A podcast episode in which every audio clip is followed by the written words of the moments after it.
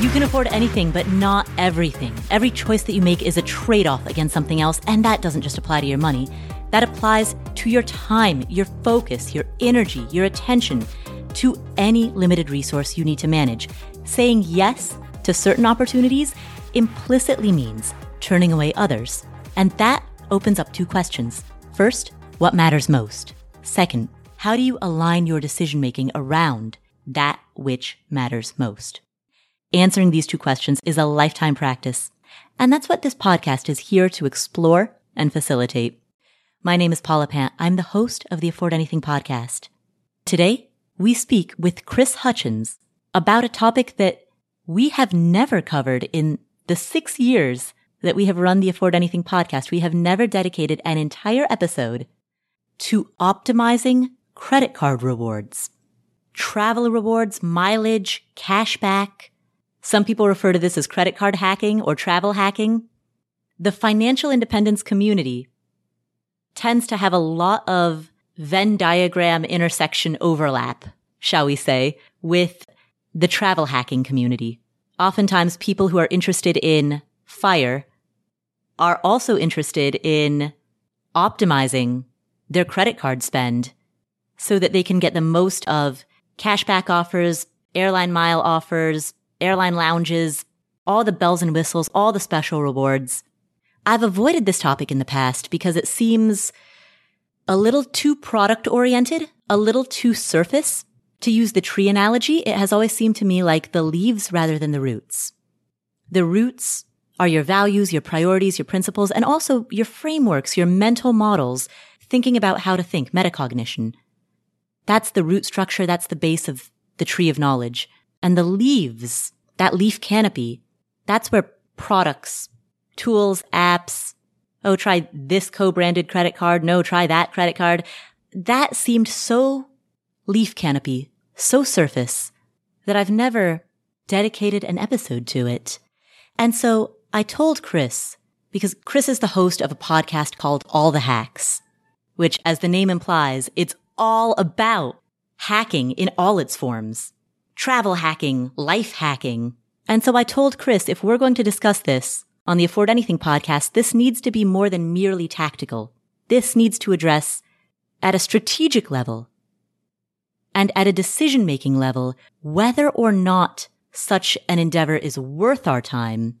And if so, how then do we go about making decisions about the myriad of offers that will come across our path? Because tactics, tips, special offers, these things come and go. But how do we make decisions around them? How do we make choices?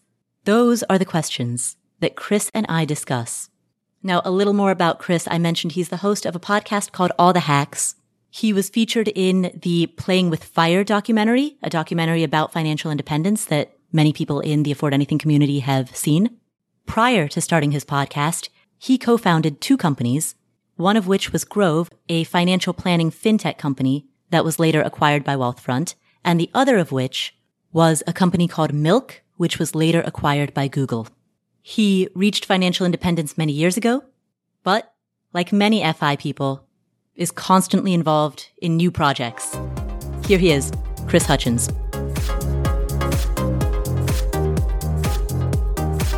Hi, Chris. Hey, how you doing? I'm great and thank you for spending this time with us. You are known for being the master of hacks. And specifically what I want to chat with you today is travel hacking. Before we get into the who, what, where, when, why of travel hacking, the first question that I want to lead with is for the skeptics who are out there, is travel hacking a good use of time or is it overcomplicating your life for the sake of what will ultimately amount to a comparable cash value of five grand, 10 grand? I think it really depends on the type of travel you want to do and the kind of joy you get from deals, right? Mm-hmm. If you're someone who only buys one or two domestic flights a year, you know, you're not trying to optimize yourself for flying in business class, maybe just getting a 2% cashback card is like the easy path. Mm-hmm. But if you want to travel internationally or if you're trying to get an experience in business class or at a five star hotel that you otherwise would never pay for, whether it's like at your core, you would never be able to stomach the $5,000 round trip ticket or something, and that thrill is exciting, then I think it can totally be worth it. And there are services you can pay to have people go through a lot of the arduous work of trying to find availability and book the flights. So when it comes to is it worth your time, you know, usually the most painful part of spending your time on this is like, okay, well, is, is it available this day or this day on this airline or that airline? Mm-hmm. Like you would just pay someone about $200 to go and do all that searching for you. So if you're trying to book a round trip flight to Europe and it's $5,000 in business and you're going to get it for, let's call it $1,000 worth of points, then yeah, it's probably worth the $200 to pay someone to do it if you don't want to spend your time that way. Mm. But I notice in your answer, you talk about you can pay somebody to essentially be a redemption consultant. So yes. they can help you optimize the way in which you redeem those miles.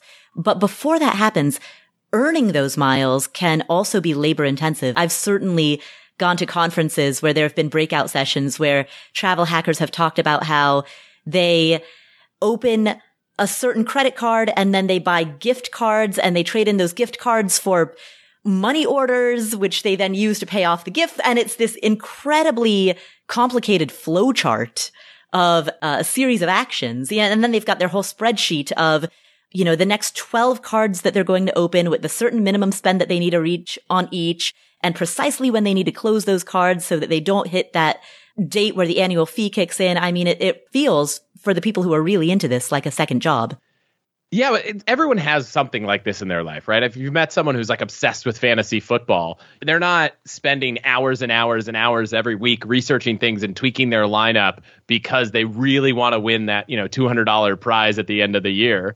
They're doing it because they enjoy it. So I think taking it to that extreme is not something you need to do mm-hmm. to be able to fly and travel for free, but it's something that if you really love it, you might go that deep. But the simple version of just I'm going to open up one credit card right now that aligns with how I spend money. You spend your money on travel and dining, get a card that focuses on that. You spend your money on groceries, maybe focus on a card there. You don't really spend anywhere specific, get a card that just earns two points per dollar on everything. Mm-hmm. That kind of simple path of I'm going to open up a card, I'm going to get the sign up bonus, and then I'm just going to spend depending on how much money you spend. Maybe you end up racking up you know a few hundred thousand points every few years and taking a vacation for your family every couple years. Mm-hmm. You want to get extreme and open up five cards a year, 10 cards a year, have the spreadsheets, go buy everything you want through gift cards that you bought at the grocery store through your grocery store card or at the office supply store with your office supply store card. You can do that. I don't think it's a all or nothing game where you have to go that far down the rabbit hole to start to get value. If you're spending money on a debit card, you're just giving money away because assuming you can responsibly pay off your credit card, you otherwise would just be getting at a minimum 2% cash back, if not points that could be worth more than that every time you buy something with a credit card. For the average person who's listening to this, what is that optimal 80 20? Is it just opening one card? Is it something a little bit more sophisticated than that? If you spend a lot of money in the types of categories that often credit cards give really big bonuses for, that's like travel and dining and that kind of stuff, you know, the 80 20 is to probably get, you know, like a Chase Sapphire Preferred or Reserve, which is, you know, two or three X on travel and dining, and pair it with like a Chase Freedom Unlimited, which is one and a half X on everything else, right? Like that's like two cards in one platform, like financial institution. You're not trying to keep track of lots of things. One of them has no annual fee. There's that version. And then if you're not someone who spends a lot of money in the categories that often have bigger bonuses, could just be get one card like the Capital One Venture or Venture X, where you get two points per dollar on everything and you're not really worried. Like I think that's the easiest entry is one or two cards that align with your spending or align with all spending and focus them on one program. Why focus them on one program? So the challenge is let's say you were earning points in Amex and in Chase and you're like, "Ooh, I found this great hotel I want to stay at. It's it's a Hyatt hotel." Well, Amex doesn't let you transfer your points to Hyatt. So now you have like points in one platform and not in the other. So I think if you want to get to the point where you have six figures of points in a program, maybe mm-hmm. you can expand. Maybe you could have two. But when you're just getting started, you know, having 20,000 points in one airline and 5,000 points in another and 10,000 in another credit card program, it's not enough to take a vacation in any of them. So until you're like in one program, I have enough to plan a trip, mm-hmm. I feel like it's too soon to start spreading thin. Mm. That said, if you're flying on an airline that you don't fly on a lot, definitely open up a mileage account with that airline and earn the miles. Like I'd rather have 5,000 Delta miles than zero Delta miles. Right. But I'm just saying if you're going to start to pick a way to try to increase those points by spending money on a card, don't spread yourself thin until you're sure that you can earn enough in all the programs to make it worth the time. Now, I noticed that most people in the travel hacking community tend to say something similar to what you've said in that they recommend cards like Chase Sapphire, Chase Freedom, Capital One Venture, where you can transfer points to a variety of different airlines or hotels. So they are not specific to any one brand of airline carrier or hotel carrier. Why is that? And what are the pros and cons of branded cards? So for example, a Delta or American Airlines or Hilton Hotels branded card, co-branded card. Yeah. I mean, the main reason is that where you're going might not have a Hilton or, you know, where you're going, Delta might not fly to. My wife and I live in the Bay Area and, you know, we have a bunch of Delta miles and Delta flies to like five cities from here. So, you know, now that we have kids, we're valuing nonstop flights a whole lot more than we used to. Mm-hmm. It's like it's not that useful to have Delta miles. Now you can use those Delta miles on Air France or you can use them on some of their partners. So it's not like you're tied to the one airline that you have points in. And if you have Marriott points, you know, Marriott has like 20 different hotel kind of lines that you can use. But if you have a transferable point, you could say, okay, well, the flight I want is actually on British Airways. So I can transfer my Chase or Amex points to British Airways. Or actually, this time it's on Korean Air. So I'll transfer it to something in the SkyTeam network and book there. So it just gives you a little bit more flexibility. The downside to it, though, is for that particular brand that the card would have otherwise been associated with, mm-hmm. when you have their card, you're usually getting more than just points you know, United card might give you checked bags for free. I think the highest Delta card lets you into their Sky Clubs, or even some cases lets you earn the types of miles that give you status on the airline so you can get upgrades. Mm-hmm. You know, some of the hotel cards, you might get 10 points per dollar at the hotel you know when you're using their card and giving them your you know status program number so you can earn points a lot faster with those programs but it's not always true i find it kind of strange that you know, one of the United cards earns you two United points per dollar when you spend on it. And then the Chase Sapphire Preferred or Reserve earn three Chase points that you could transfer one to one to United. So you actually earn more United points per dollar using the Chase Reserve card than you do using the United card buying a United ticket. But what you're not going to do is you're not going to get a free check bag. You're not going to get access to the lounge. You might not get priority boarding or whatever perks come with that United card. So if there is an airline or a hotel chain that you're rather loyal to, and I'll get to why hotels are a little different and, and maybe even more important in a second, then it could be worth having that card. You just have to weigh the pros and cons. Do I spend enough or fly enough on that airline that it's worth having another card, paying that annual fee if there is one to get those benefits? Because if you fly United once a year and the check bags, you know, are going to cost you fifty dollars, and you've got to pay hundred dollars every single year, right? Eh, you know, maybe it's not worth it. Right. Hotels one of the interesting things is there's a lot of blogs online that'll say this is how much United points worth, this is how much a Chase points worth. They do these valuations. The points guy has kind of started doing this. At least I'm, other blogs I'm sure have, and they have all of them. The flexible points are usually worth a little bit more because you just have more option value of how you use them.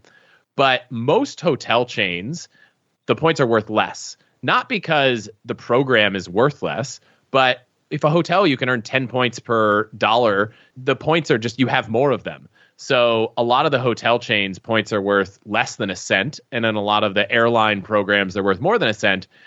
And a lot of the flexible currencies, Chase Ultimate Rewards, Amex points, you transfer generally one to one. And so the reason why you could be a little bit more loyal to a hotel chain, maybe get a co-branded hotel card is just that you usually don't get a great deal transferring your Amex, your Chase, your Bilt card points to hotels because you get one Hilton point for every Amex point. You get one Marriott point for every Chase point, but those Marriott points are worth, you know, on average about half of what an airline mile is. So you're getting a much worse value. The notable exception is Hyatt. So if you have a Bilt rewards card or you have a Chase card, Hyatt actually is a the currency is just worth more. That's not to say the program is. It just means that each single point is worth more. A hotel might cost thirty or forty thousand for a top tier with a Hyatt, but at Marriott or Hilton, it might cost eighty or hundred thousand points a night, which just means you need more of them. So mm. if you don't have a card that transfers to Hyatt, you're probably not going to be earning free hotel stays as easily as you would if you were, you know, dedicated to earning points on a hotel card. But another option there is just use your points for flights and just buy your hotels with dollars. The fun part about the Chase program and Capital One a little bit also is that you don't have to go all in on committing to go down this rabbit hole, right? You can get a Chase Sapphire preferred or reserve card. You can earn all these points. And then you can later decide, I just want to use the points to book flights and hotels. I don't want to deal with transferring. I'm going to log into Chase's travel portal and I'm going to get, depending on the program and the card, one to one and a half cents per point. So if you've got a card that's earning two points per dollar and you can get one cent, then like your fallback is that you've got the value of a 2% cashback card with the exception you have to use the cash back to book travel mm-hmm. but if you're spending $100000 over the course of this card and you're earning 2% back you're earning $2000 so you have to spend $2000 on travel which i imagine for most people that spend a 100000 like they probably are going to spend $2000 on travel eventually and so i think the fallback of it is you always have the value of these points as cash you just have the opportunity, if you want to transfer them to airlines or hotels, to get even more value, but you don't have to.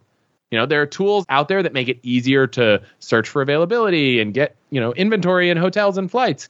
But if you don't want to do that, you can just go book any flight or any hotel and get one to one and a half cents for those points. I think you usually, even doing that, come out ahead over using a cashback card. Is a little bit more work? Yes but you have the option value of oh i decided i want to transfer my points and get a lot more outsized value it's there if not you don't need to do it mm, right so uh, thinking through the math of what you just said so if it's a card where you get two points per dollar per dollar that you spend and you then redeem that at a value of one and a half cents per point then yep. essentially you're getting the equivalent of about three cents for every dollar you spend or 3%. Exactly. Which would then put it ahead of most cashback cards because I've never seen a cashback card that pays more than 2% back. Yeah, so Chase Reserve is a pretty common like travel card. You get three points on travel and dining. Mm-hmm. The Chase Reserve is one of the only cards that makes those points worth one and a half cents. So there, all your travel and dining spend is worth four point five cents because one and a half times three, four and a half percent back on travel and dining is pretty good. The cool thing about Chase is if you have any of their other cards with one of the cards that gives you more value, you can move them around. So if you get the Freedom Unlimited, which is one and a half percent back on everything.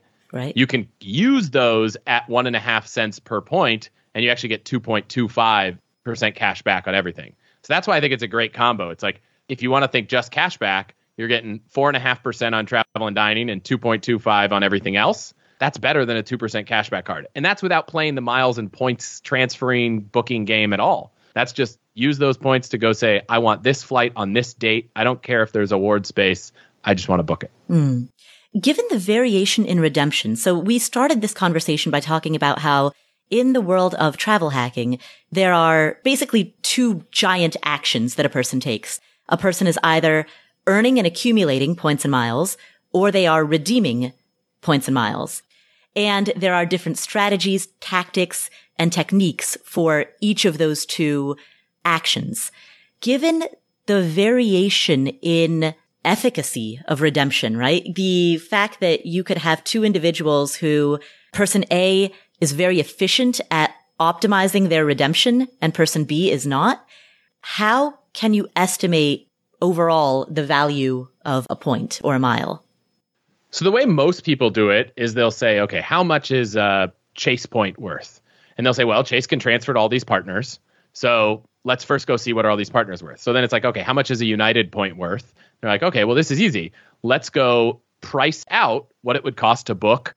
I think the Points Guy, when they recently started redoing their process, they price out hundreds of flights across different time horizons and say, okay, well, this flight would have cost me $300 to book and it cost this many points. Mm-hmm. And this flight would have been $1,200 and it cost this many points. They go through all of these options to just kind of say, okay, well, this is the value of a United point. And if you do that across every program, and this is not something I expect anyone listening to do, but there are websites out there that do this search, you know, valuation of points. Then they say, okay, well, if you look at all the programs out there that you could transfer a chase point to, you know, they range from a point being worth 0.5 cents all the way to 1.7 cents. And then this is where you kind of do some fun math and you're like, okay, Well, obviously, if I can go to all of them, it has to be more valuable than just having the one that's worth 1.7 cents. So let's round up and call it 1.9. That last little bit of math, I don't think there's like a perfect answer for how you do that, but you know, the flexibility is worth something.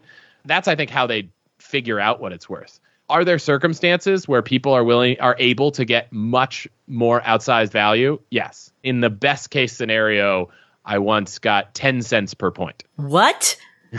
All right, oh, i am going to ask you about that later. And that's not normal, right? You know, a really good redemption in my mind is really anything over, let's call it two cents, because you can get one and a half. And most of the outsized redemptions, if not almost all of them, come from booking flights that otherwise would be really, really expensive, which are usually international business class flights. Mm-hmm. And occasionally flights between small airports that are really expensive to fly to.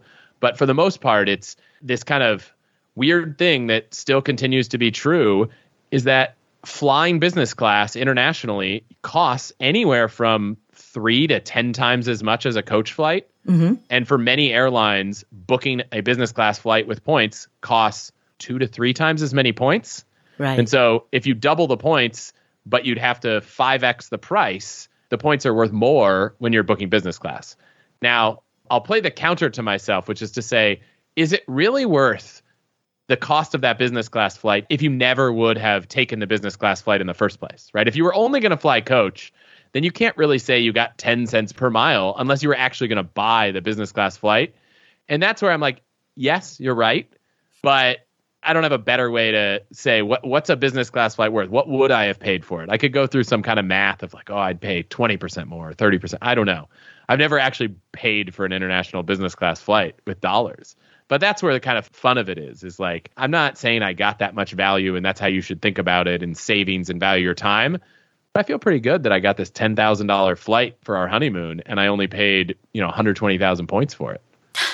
In a while, I'm going to ask you to go into the story of how you were able to do that.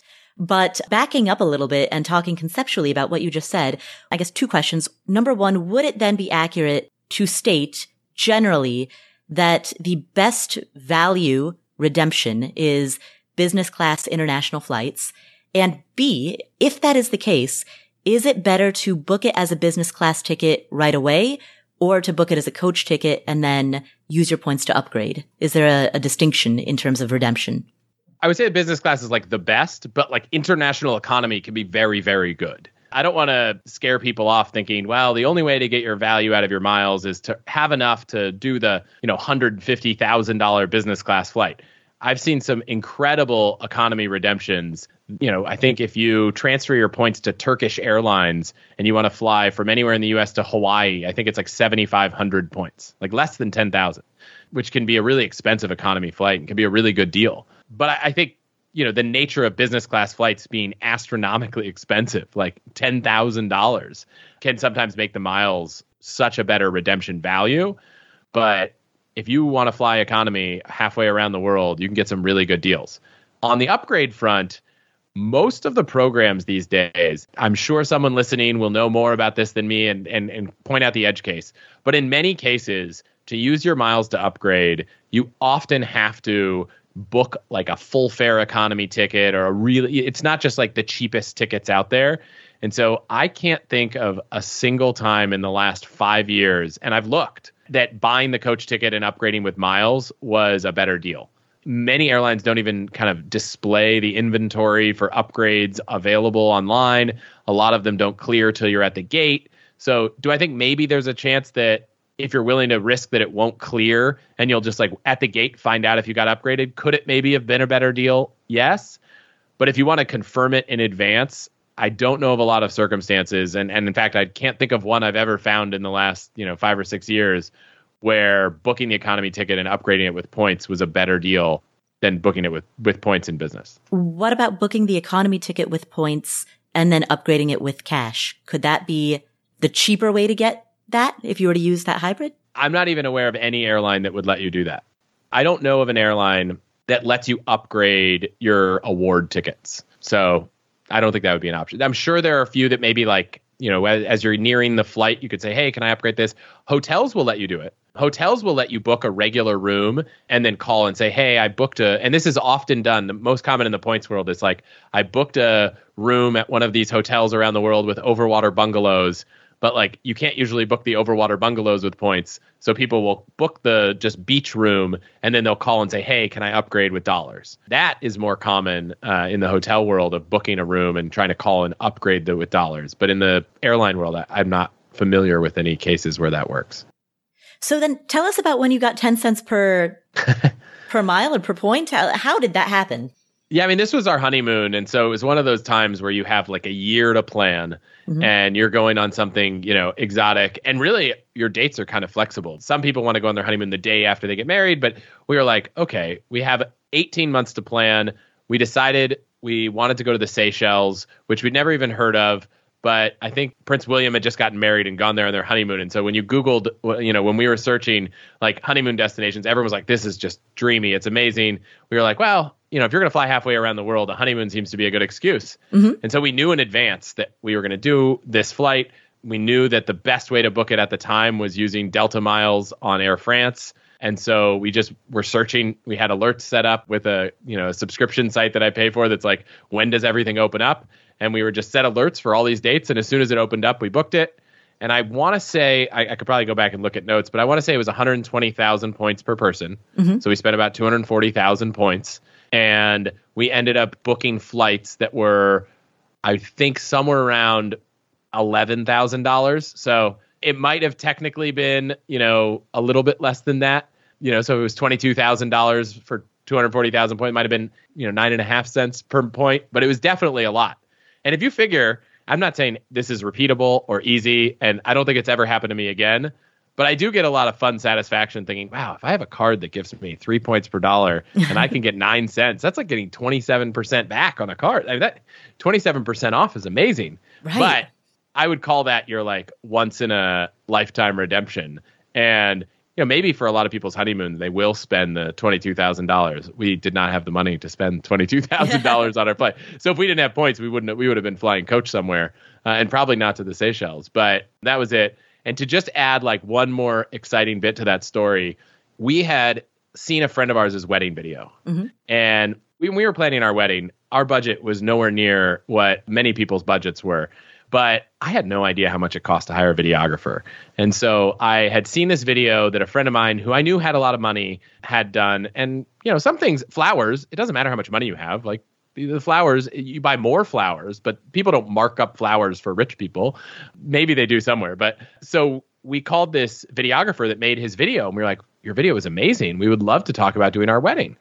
And we talked to them and we get so excited. And then they sent us this proposal and it was something like $12,000 to do our wedding. And I was like, so we can't afford that. Right. so this is not an option. And she was like, oh, I'm so sorry. And, you know, we built a relationship with this woman because we met her and she, you know, we were talking about things.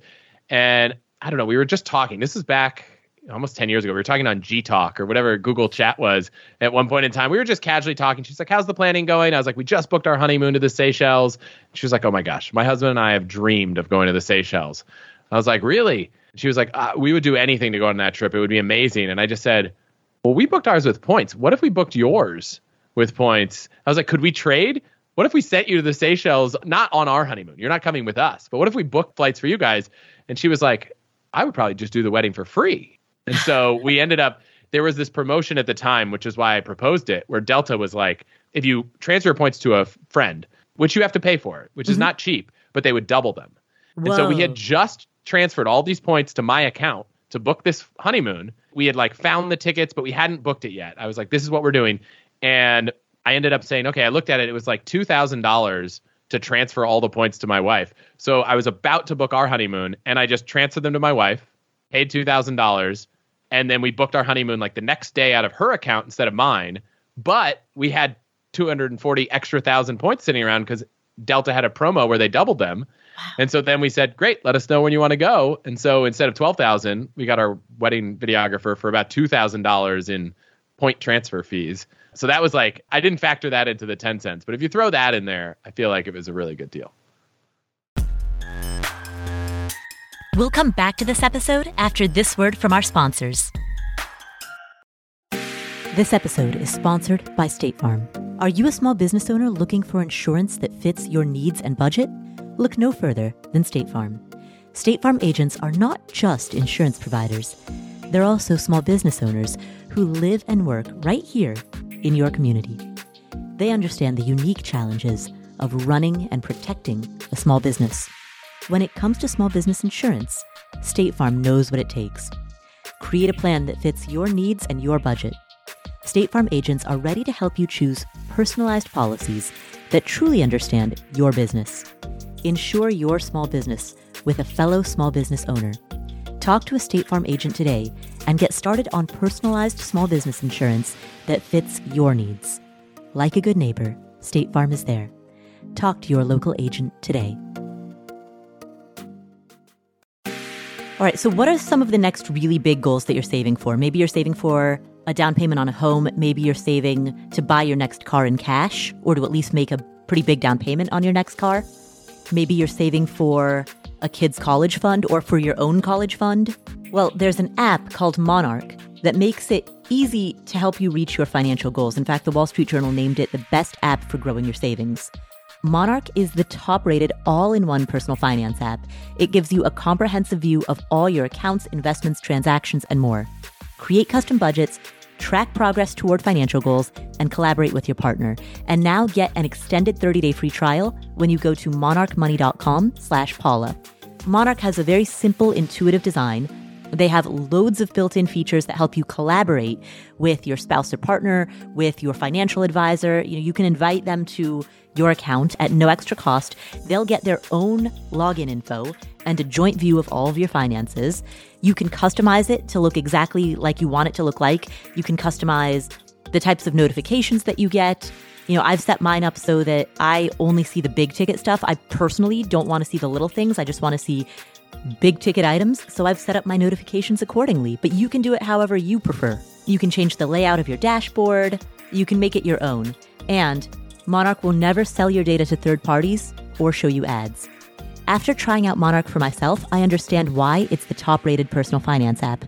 And right now, listeners of this show will get an extended 30 day free trial when you go to monarchmoney.com slash Paula. That's M O N A R C H M O N E Y dot com slash Paula for your extended 30 day free trial.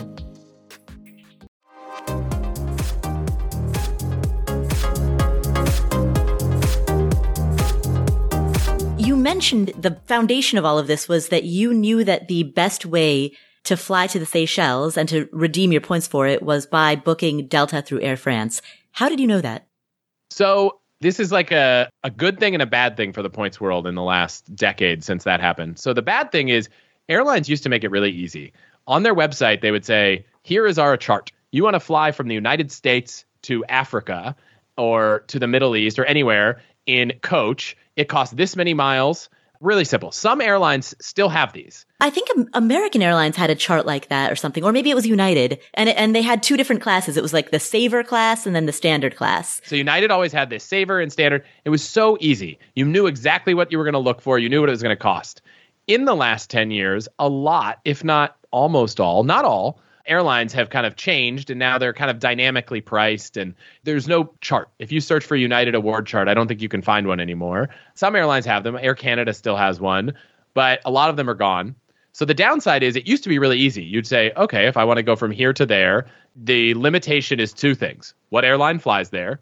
So it's like, okay, there's five airlines that fly here. Then you could go look at all the websites of the airlines that fly there and their partners and say who has the cheapest. So that's the downside is that those don't exist. The upside is there's now 20 or 30 or 40 or probably thousands of blogs about this. If you go online right now and say best miles redemption to go to the Maldives, I bet there are seven blog posts at least where someone who is as much of a nerd or more than I am, has gone in and outlined here with Chase points or Amex points is the best way to get to the Maldives. So we've lost a little bit of the ability for you to just directly do the research yourself because these charts are not there anymore. Mm-hmm. But what we've gained is a community of people that are passionate about sharing information and write blog posts and videos walking you through how to do it and what exactly you need to do.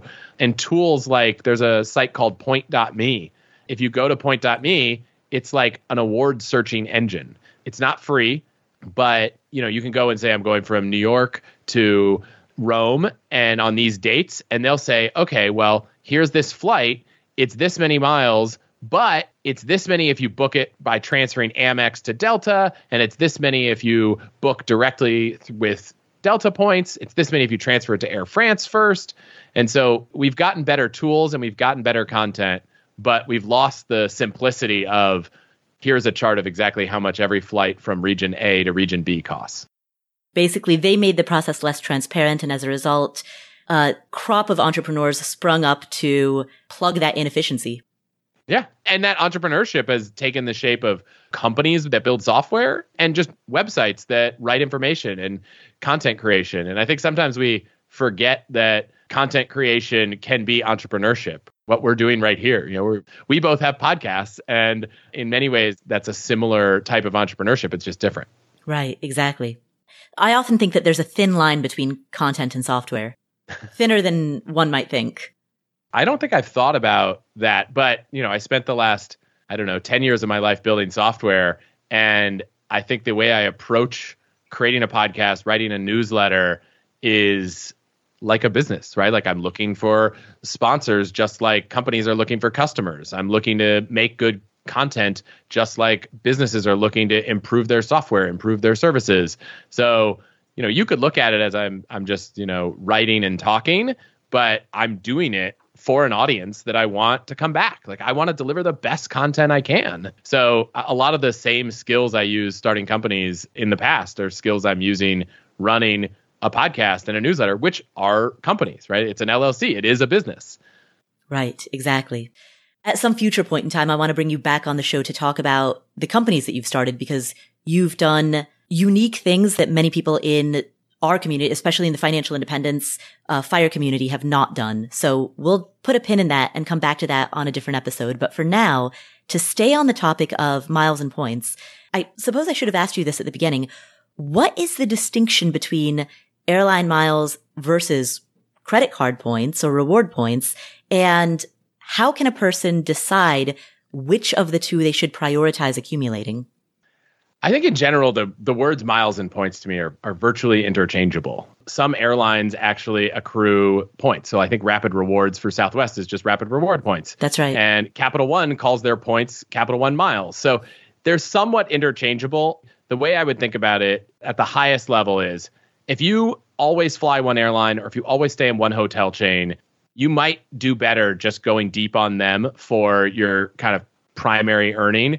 But if you spend a lot of money on dining or broad travel or even groceries, you know, there are credit cards that will really maximize that. So I generally think transferable points is the way to go. Maybe if you're all in on Delta, pick Amex because you can transfer your Amex points to Delta. Or if you're Chase, you can transfer your Chase points to United. Sorry, if you're United, you can transfer your Chase points to United if you're American, you can get Bilt rewards and transfer your points to American. So you can kind of play both and, and kind of hedge and say, I'm really loyal to this airline or this hotel chain. But for all my spend that's not on those brands, I'm going to get a card that at least partners so that I have one place that I can pull up a large number of points. So by the time this episode airs, I will have already gone to Greece. But as of right now, I have not yet booked that ticket. In fact, I'm planning on booking that ticket probably tomorrow. I have a bunch of miles on a bunch of different airlines. What should I do? Yeah, so Greece is a great country both to travel to. My wife and I went last year and it was incredible. So, one, awesome, have so much fun.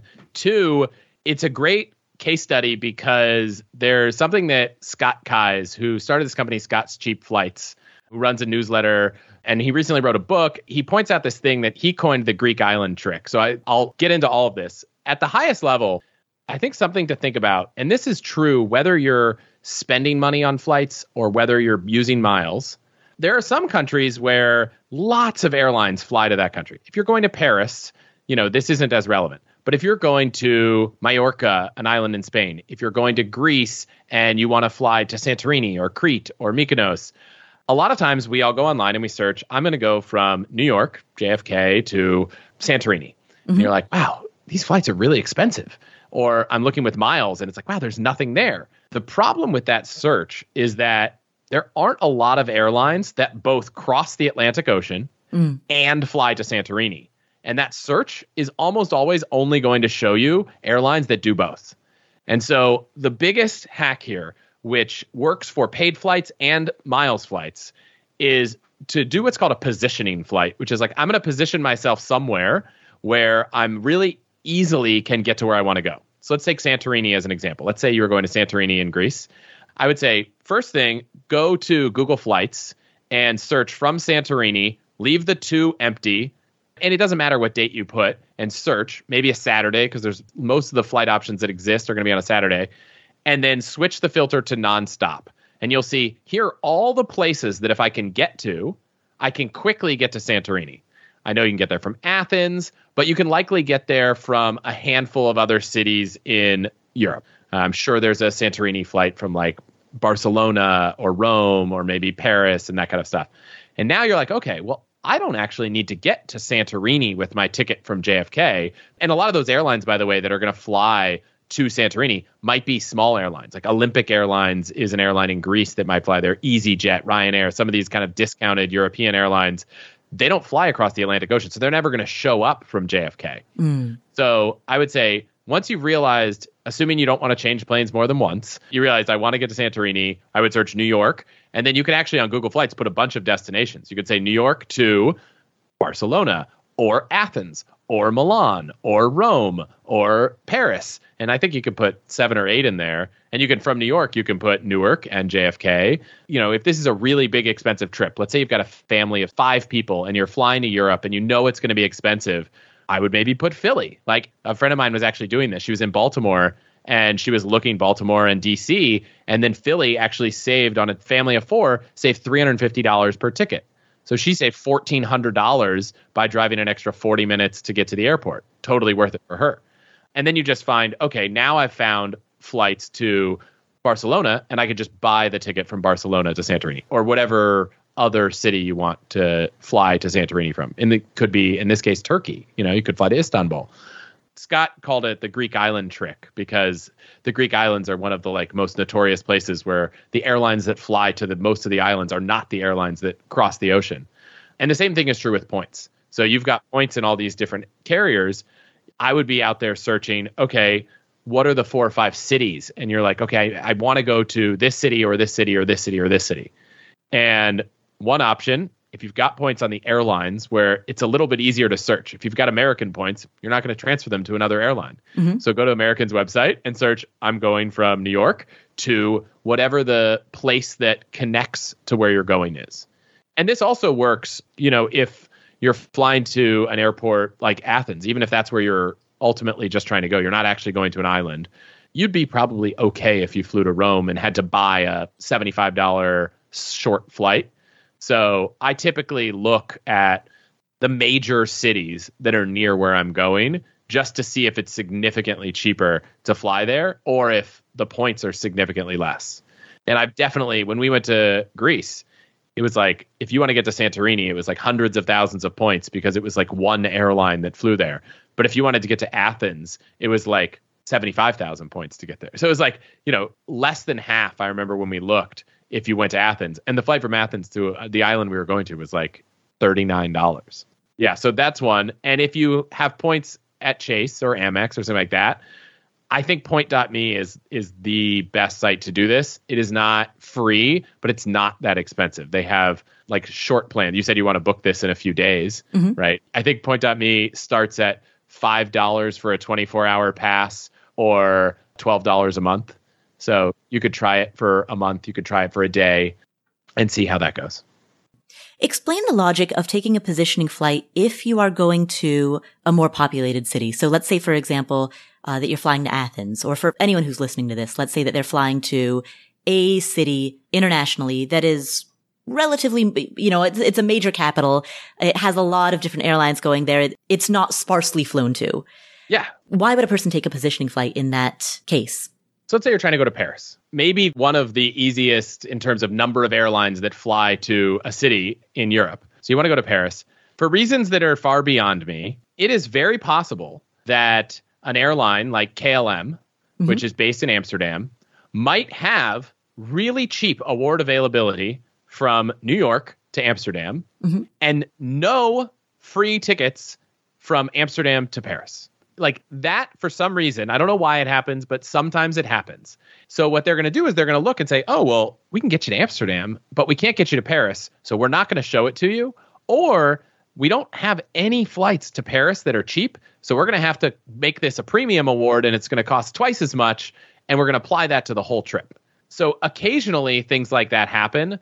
Or maybe, as an example, there's an airline that doesn't fly both those legs and they're not partners. So in the case of Paris, I think it's reasonably likely that if you're flying, you know, TAP to Portugal, there's probably they also fly on to Paris. But you wouldn't take a positioning flight if you really want a nonstop flight. I would always start my search with I'm going to Paris. But instead of searching I'm going to Paris and I'll take nonstops or one stops, which I could do, I would also at least look at I'm going to Paris or I'd be willing to fly to Brussels or to Amsterdam or something like that. It's not always going to save you money. There can be, if you're checking bags and you don't have a long enough layover, they're not going to necessarily transfer your bags for you. So you're going to have to get them and you're going to have to recheck them. So I wouldn't say it's like a perfect solution for a heavily populated city, but there are cases where, especially with points, somehow it's cheaper to fly to I think another great example, we're going to Tokyo. This is actually a perfect example. I was looking at flights to Tokyo in October this year. And for some reason, there is availability to get to Osaka, but I couldn't find cheap availability to get to Tokyo. Huh. Even though the airlines that fly from San Francisco to Osaka, or in this case, maybe LA to Osaka, would also fly to Tokyo, it was only cheap to get to Osaka. That was it. And so we we knew we were thinking of going to Osaka at some point during the trip. We are like, maybe we'll just start there because you know we wanted to get there at some point. But in my mind, originally, I was only looking at flying to Tokyo, and so I love this site, FlightConnections.com. When you go to Flight Connections, you can put in any city, and it just shows you all the places that you can fly to from that city. The other place I do this is uh, Wikipedia. If you go to the Wikipedia page for any airport, they usually list all the airlines and all the destinations. I didn't realize that you can fly to Osaka from San Francisco, or or we were actually thinking of maybe stopping in Hawaii on the way. And there's actually a lot more flights from Hawaii to other places in Japan. Mm. So we're like, oh, if we stop in Japan, and actually now that I'm thinking about this, I think that was from Hawaii to Osaka. I don't know if you can actually fly to Osaka from LA, but the same thing still applies. That you know there was a city that we could fly to, I think from Hawaii that was much cheaper and more available than Tokyo, but it wasn't showing up for Tokyo. Once you've identified the places that fly nonstop to your preferred destination, how do you then see what that award redemption is? Do you, particularly if you're searching multiple networks, do you have to manually go to each one? The American Airline Network, the United Network. United is called Star Alliance. American is called what? One World. One World. Yeah, right. Yeah. Do you have to manually go to each one? So this is what Point.me is trying to solve. And they don't work for every airline, but I think they have 33 airlines and they know which points can transfer where. But yeah, sometimes I would just say, okay, I'm going to pull up United's website and I'm going to search from San Francisco to Paris. Okay, now I'm going to pull up Delta's website and I'm going to search San Francisco wow. to Paris. now, fortunately, if you search online right now and you say best site to search Star Alliance award availability, you might find that oh maybe air canada is the best place to search for all the airlines. That doesn't mean you have to book with air canada miles mm-hmm. but air canada might have access to some of the partners that you can't book from the united website. There are still some airlines that you can book with united miles or you can book with american miles but you can't actually see the inventory to book online. So you might have to go to that airline's website to search and then call american and say i want to book on this partner. That's where i said the easy way is I have a bunch of points in an airline. I'm just going to check this one. Maybe I'm going to check two.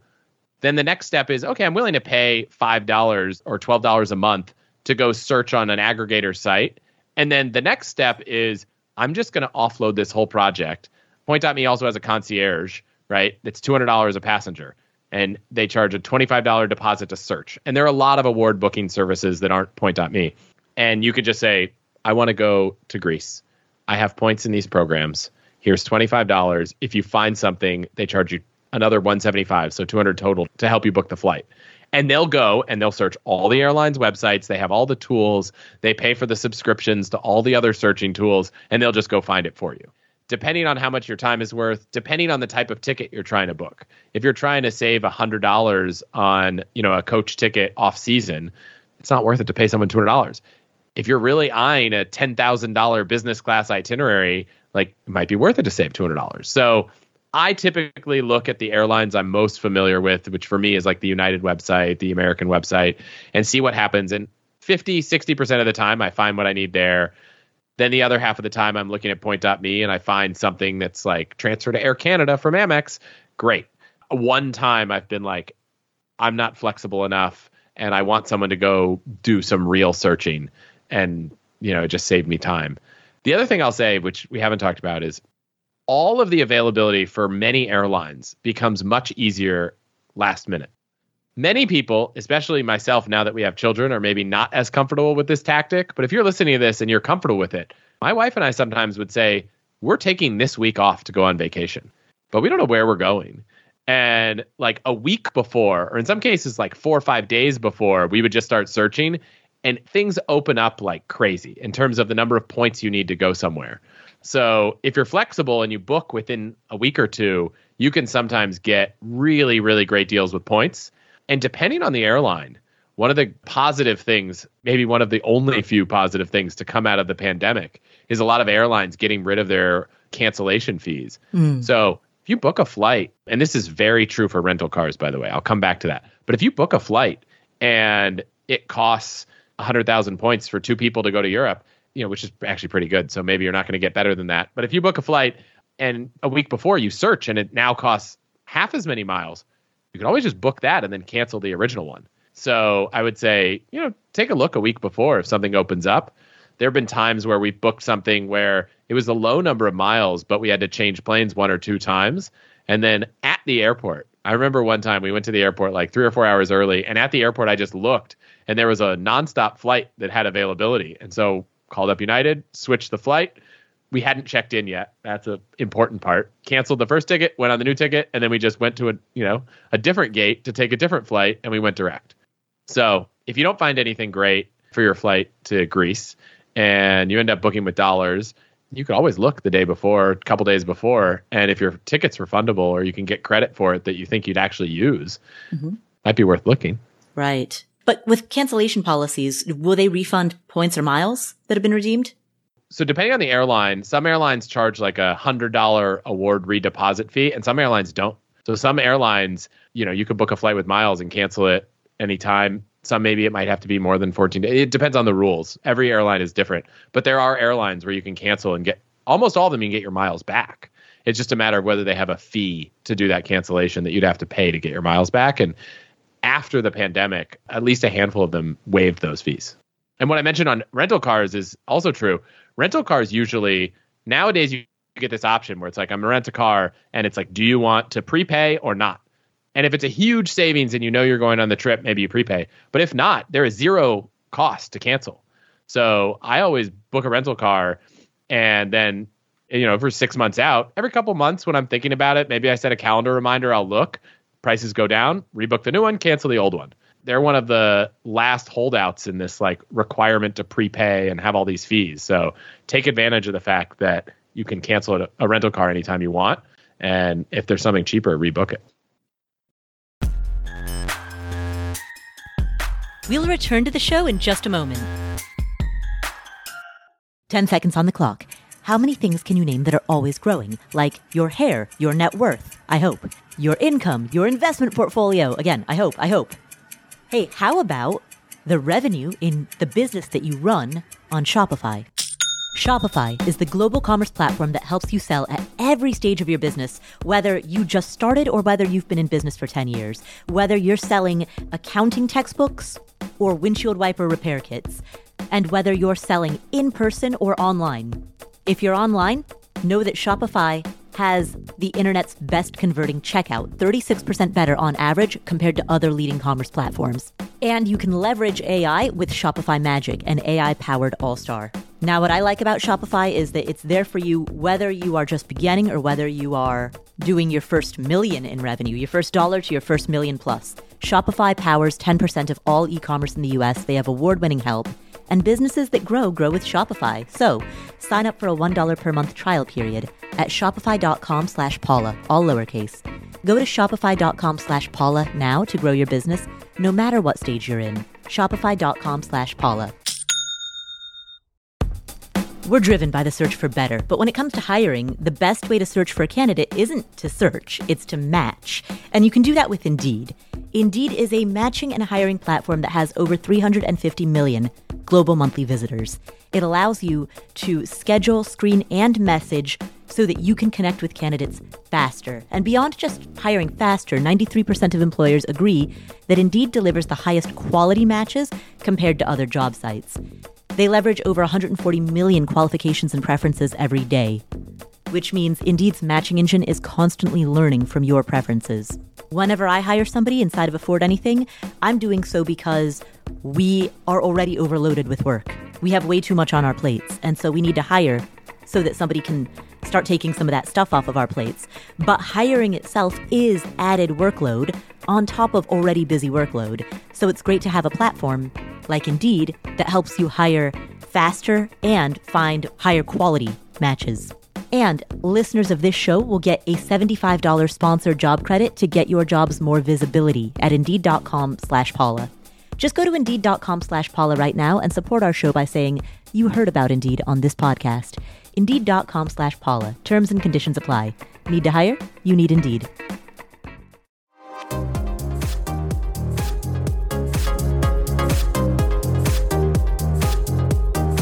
in the conversation that we've been having, as we've talked about redemption, we are assuming that a person has adequate miles that they can redeem.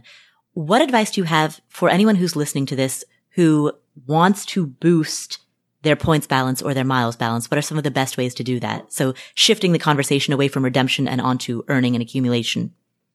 I mean, one of the most common things people talk about is opening up new cards that have big sign up bonuses. And I don't want to go too deep there because it starts to go down this rabbit hole of ah, I'm going to open up a card and then open up another card and it can get addicting because there are cards that earn 75,000 all the way to 100,000 points. So that can be a big boost. But, you know, for people who aren't interested in opening up cards nonstop because I think that can be a taxing toll on life and it has a little impact on your credit score, but maybe not as bad as most think. One that's kind of an easy one is if people are familiar with sites like Rakuten, where you can go online, find a retailer, and get some cash back, most airlines and points programs like Chase Ultimate Rewards, they have a portal where you can go and shop online and earn points. So we're doing a home renovation. We had to buy a lot of stuff at Lowe's. So I just went to the Chase website. I went to the Chase shopping portal, clicked the link to Lowe's, went and bought all this stuff on the Lowe's website, and got an extra point per dollar beyond all the points I would get on the credit card that I used to spend. I actually went a little bit one step further. This is an example of what happens when you do go down that rabbit hole. I wanted to buy, you know, I was actually buying a Japanese toilet from, you know, built-in bidet toilet from Lowe's. First off, I found this site called saveletterNdeals.com where they sell Lowe's, Home Depot, and Crate and Barrel coupons online. So like the ones you get when you're moving and changing your address, or sometimes the the Home Depot ones you get from like taking Home Depot webinars. So for three dollars, I bought a Lowe's ten percent off coupon, which was well worth the three dollars. And then I clicked through the Lowe's website from the Chase site so I could get my Chase points. And then I was like, okay, well, the remainder balance, I went to Amazon and I bought Lowe's electronic gift cards from Amazon mm-hmm. and I paid for them. Normally, I would just pay for them. I have an Amazon Visa that gets 5% off on Amazon. But this quarter, Q2 2022, the Chase Freedom card, which is a no annual fee card, was doing five points per dollar on Amazon. So I bought my Lowe's gift cards on Amazon. They show up two or three minutes later, went to the Lowe's site, checked out, and instead of paying, you know, whatever I was going to pay, I got a 10% discount. I earned five points per dollar plus a six point per dollar in the Chase portal. So, you know, depending on how you value those points, that maybe is like another 10% off. So it's like 20% off this thing that I was going to buy. Obviously, the easy version is go to the shopping portal, and you can even go to a site like Cashback Monitor, which you type in any retailer and they say, here's what it would be in the Chase portal, in the Amex portal, in the American Airlines portal, anything like that. And they compare that to the cash back rates and everything. So it's a comparative tool. It's a comparative tool that helps you find the best place to get cash back when shopping online. I like that. I like searching around to see if you can find promo codes, but I find that game is harder and harder. Mm-hmm. So sometimes I just look for I did like a Craigslist search for Home Depot coupons and you know found it. So you could sometimes buy these coupons online. I'm sure the retailers don't like that, but I'm not the retailer. And then sometimes I, this is a fun hack.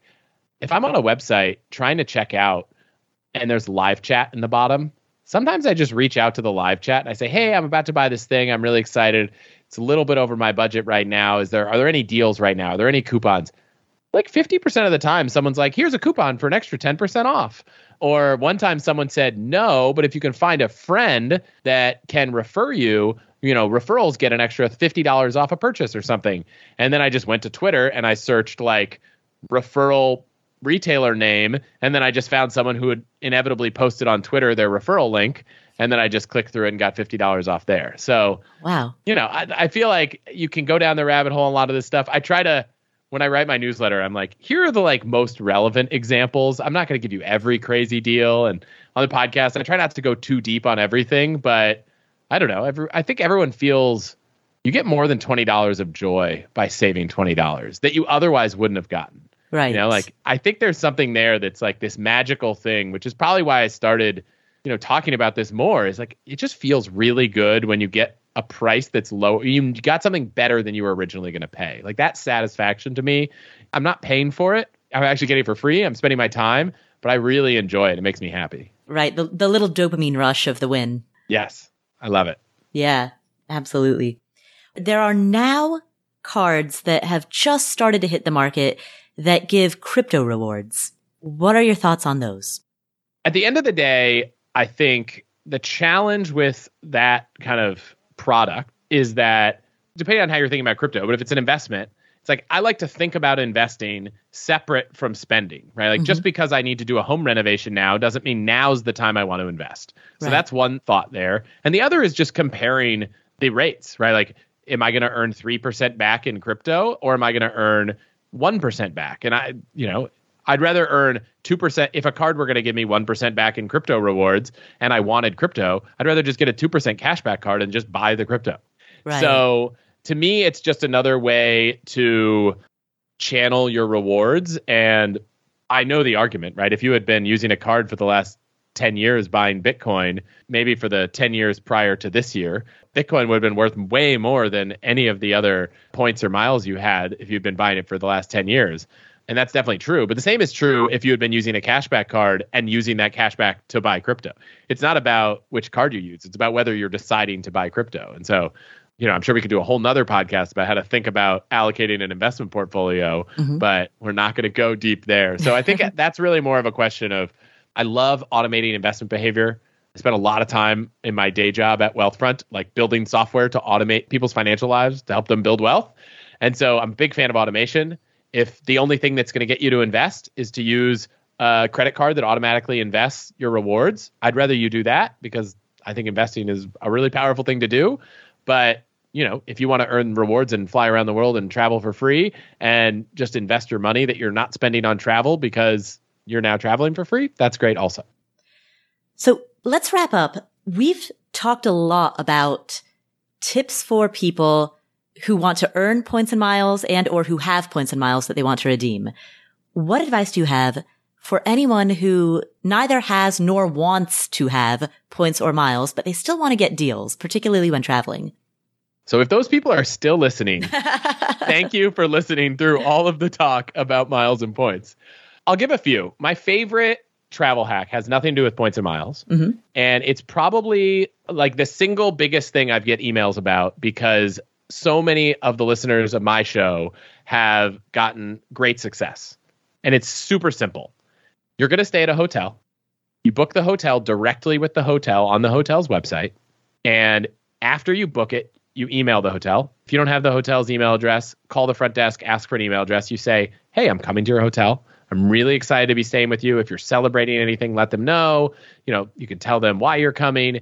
Just you're trying to build a relationship. As much as we think hotels are just transactional, they're really in the hospitality business. And all the other channels you book through, they often don't even get your name until days before the booking. Mm-hmm. So book direct, ask that, and then maybe follow up a week before, a couple days before, say, hey, just want to follow up. I'm really excited to see you guys this week. See you then. You know, that, that's all I would do.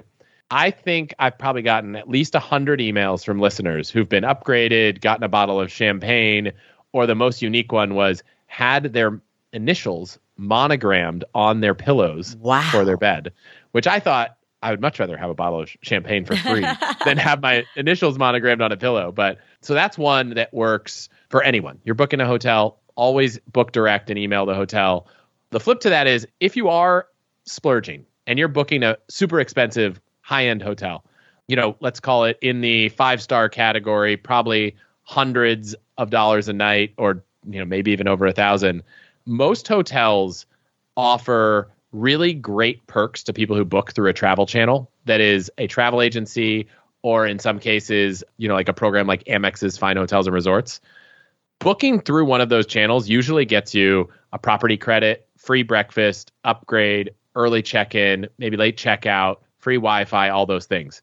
And hotels really value people who book through travel advisors and they know that travel advisors help build the relationship with the hotel and so they offer those perks so that's one. You can do it through those programs. I'll do a shameless plug that we partnered with a travel agency to be able to give all all the hacks listeners that whole thing. So if you just go to allthehacks.com slash upgrade, you can read about it. So those are two. On flights, I don't think there's a better tool to save money on flights than Google Flights. Almost every flight search begins there because there are very few places online where you can say, I want to go from San Francisco. And then you can say things like, on a flight that's less than 10 hours and has less than one stop for a week in July and move the map and just see where in Europe you could go, see mm-hmm. where in Asia you could go. You know, you can put multiple from airports from San Francisco or Oakland or San Jose, from Newark and LaGuardia and JFK. I think clicking through dates, looking at their calendar is one of the best ways to find cheap international, domestic, anything flights. You can even set alerts. So that's one of the best products that has kind of come to the market in the last 10 years to save money on flights. Those are a few of my favorites. The last I'd say is if you're a member of Costco, you know, Costco for rental cars has travel discounts for a lot of rental car companies. So do a lot of credit card companies. I actually just wrote this uh, newsletter all about credit card benefits that people don't really realize they have. And there are a lot of credit cards that have rental car discounts that offer car rental insurance so you can decline the rental coverage, that offer tons of travel insurance. This is not on the topic of travel, but I've probably cracked a phone screen four times in my life, and two or three of them were paid for by the free insurance I got by paying for that phone on a credit card. Most credit cards have purchase protection that if you break something within the first three or four months, they'll replace it, whether it's damaged, stolen, broken, or anything. I don't know. Those are a few of my kind of fun savings hacks, but you know, you guys all hopefully at this point know where to go if you want more of them. Awesome. Well, thank you so much for spending this time with us. Where can people find you if they'd like to hear more about you and your hacks? Yeah, so I have a show called All the Hacks. You're listening to a podcast right now, so hopefully you could just go find that wherever you're listening to podcasts. We publish weekly. Go to allthehacks.com. We write all the show notes. There's a link to the newsletter. There's a link to cards I recommend all kinds of stuff on allthehacks.com as well. And then you could just find me social media anywhere, DM me, email me. I love to hear from people. I love answering questions. Email is just chris at allthehacks.com. Awesome. Thank you so much, Chris. Thanks for having me.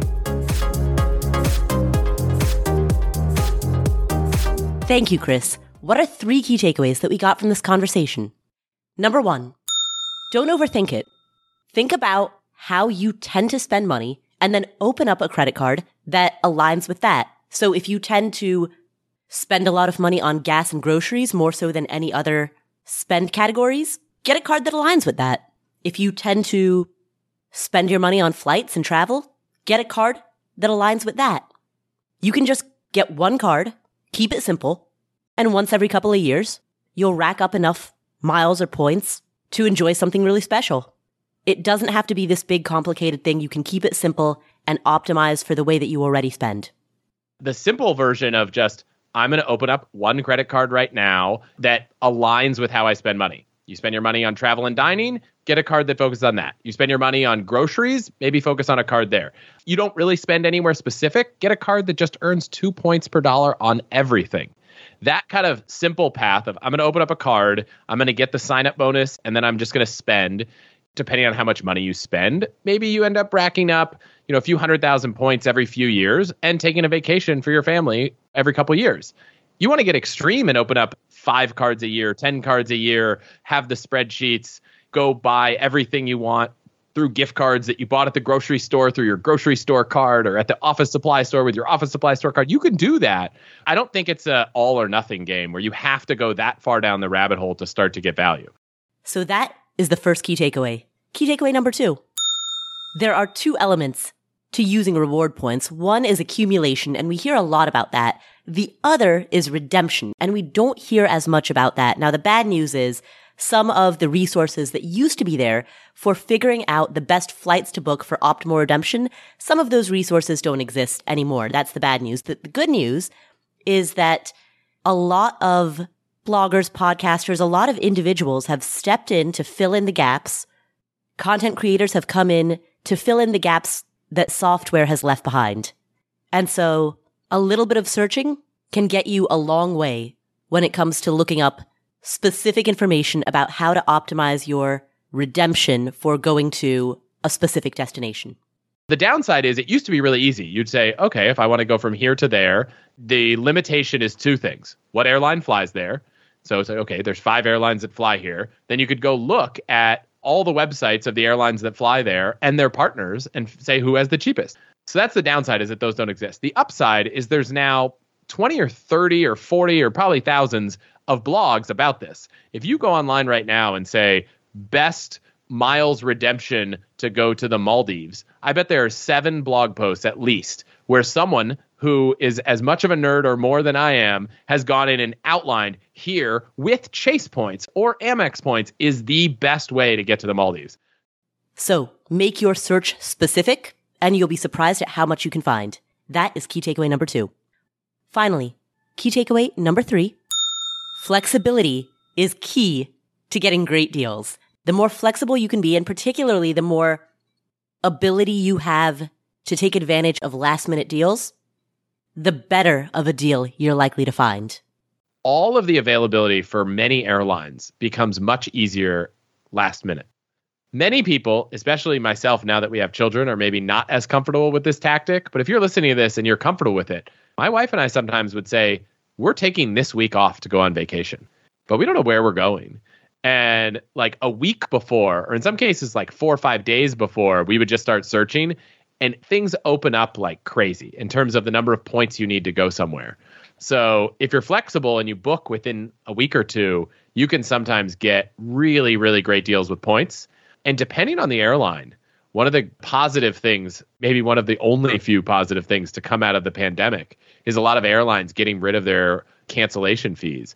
So if you book a flight, and this is very true for rental cars, by the way, I'll come back to that. But if you book a flight and it costs 100,000 points for two people to go to Europe, you know, which is actually pretty good. So maybe you're not going to get better than that. But if you book a flight and a week before you search and it now costs half as many miles, you can always just book that and then cancel the original one.